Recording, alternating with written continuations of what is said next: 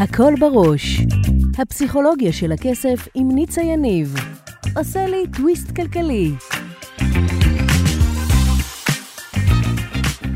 ברוכים הבאים לפרק נוסף בפודקאסט הפסיכולוגיה של הכסף עם ניצה יניב.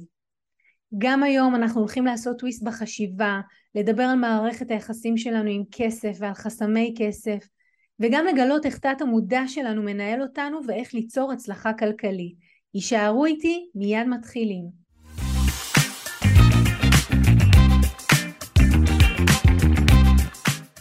מבחינת הפסיכולוגיה של הכסף אצל נשים, אנחנו הולכים להבין איך הביטוי לא נעים לי אה, משפיע על נשים ולמה נשים יותר מגברים נוטות להשתמש בביטוי הזה. ובאמת אם ישבתם בפארק עם ילדים ושמעתם בדרך כלל זה יהיו הנשים אלה שייטו לומר לילדים תגיד לו שלא נעים לך, תגיד לו שיפסיק גברים פחות משתמשים בביטוי הזה, בואו נבין למה. אז יש שני דברים שמאוד מאפיינים נשים, וזה באמת תוצר של הילדות שלנו, האופן שבו גידלו אותנו ואיך שחינכו אותנו כנשים להתנהל. כמובן שזה לא נכון לכל הבתים, אבל זה משהו שהוא מאוד נוכח. הדבר הראשון הוא שנשים מאוד נכנסות לאיך אני נראית, איך יחשבו עליי, מה יגידו עליי. אז להגיד למישהו לא, כי בעצם הביטוי זה לא נעים לי, בא בשביל להימנע מלומר את המילה לא. מישהו מבקש ממני משהו, לא נעים לי להגיד לו לא, אז אני מתחילה בשיחה עם עצמי, זה לא נעים לי להגיד לו לא, איך אני אומרת לו את זה אחרת. אגב, יש ביטוי מדהים שאני שומעת את החבר'ה הצעירים היום משתמשים בו, והוא פחות. בא לך לבוא איתנו לסבתא? פחות. בא לך לשבת איתנו ארוחת ערב? פחות. הם לא אומרים לא, הם אומרים פחות. אז נשים דבר ראשון שהוא מאוד חזק אצלהם זו העובדה שמאוד הן אה, מתעסקות באיך יחשבו עליהם ואיך זה ייתפס. הערך הנתפס של איך שהן עוברות בעיני האחר מאוד לוחץ להם, כמובן זה גם לוחץ לגברים, אבל אצל נשים זה אפילו מועצם. הדבר הנוסף הוא שנשים ייטו באופן יחסי פחות להיכנס לעימותים. ואז לא נעים לי הוא הרבה פעמים איזושהי שיחה פנימית שאומרת, אוקיי, הם רוצים שאנחנו נארח בחג הקרוב, אבל מה נגיד להם, לא בא לי לארח, לא מתאים לי לארח, היה לי חודש קשה וזה לא מתאים לי עכשיו להיכנס למטבח ולהתעסק בכל הדברים האלה, אז הם יגידו, אני לא אגיד לא, לא נעים להגיד לא, ומהמקום הזה הם ייכנסו לשיח הזה הפנימי של זה לא נעים לי. עכשיו, כל השיחה הזו באה להגיד בפשטות למה אנחנו כנשים נמנעות מלומר לא. והתשובה הפשוטה ביותר תהיה כי לא נעים לנו לדחות את האחר. לא היינו רוצים שמישהו יפנה אלינו ויבקש משהו ואנחנו נגיד לו לא. ואז אנחנו מנסות להמתיק את זה בכל מיני דרכים. לפעמים זה להתחמק בצורה אלגנטית, לפעמים זה לענות בצורה מניפולטיבית, למסמס את השיח. רק לא לבוא ולומר לא. מה אני מציעה?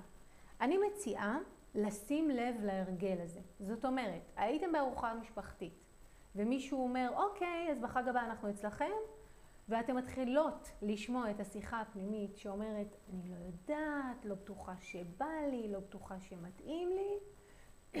בדיוק זה המקום, סליחה, בדיוק זה המקום לומר, אוקיי, האם אני מפחדת להגיד פה לא? ואיך אני יכולה לומר לא בצורה אחרת?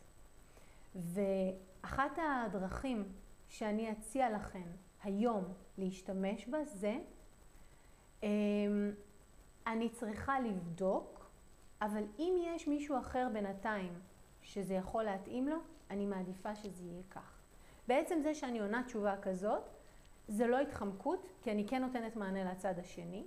לא אמרתי לא, אני אומרת אני צריכה לבדוק, וגם אני אומרת ליד זה, אם יש מישהו אחר שזה יכול להתאים לו, אני מעדיפה שזה יהיה הוא. ובעצם זה, אני לוקחת, אני קוראת לזה משחק התפוח אדמה הלוהט. כי כשמישהו אומר לך, אתה מוכן לעזור לי, ולא לך לעזור, אז אתה עכשיו תקוע עם תפוח אדמה לוהט בידיים, והתפקיד שלך הוא בעצם לשחרר אותו חזרה לשאר האנשים שמסביבך, להחזיר להם את תפוח אדמה הלוהט, ולראות אם מישהו אחר ירים אותו. לפעמים אף אחד לא ירים אותו, ומעצם זה שאמרנו שנבדוק ואנשים חותרים להגיע לשורה תחתונה, אז הם ילכו למצוא פתרון אחר. לפעמים אנחנו בסוף נעשה את זה, ולפעמים מישהו אחר, שלא חווה את זה כתפוח אדמה לוהט, אלא כמשהו לגיטימי ואפילו מגניב, קח את זה בשתי ידיים, יאמץ את זה ויגיד, מתאים לי. דוגמה קלאסית לנשים, יושבים באספת אה, הורים, מישהו אומר, טוב, לאירוע הבא צריך שתי עוגות. מי מוכנה לאפות עוגה? אז בדרך כלל כשיש אה, מיליה, כשיש קבוצה גדולה, אז לא פונים למישהו אחד ספציפי, אבל תמיד יהיה את זאתי שממש תשמח לאפות את העוגה שהיא הכי אוהבת. אז תנו את זה להם, תאפשרו את זה להם.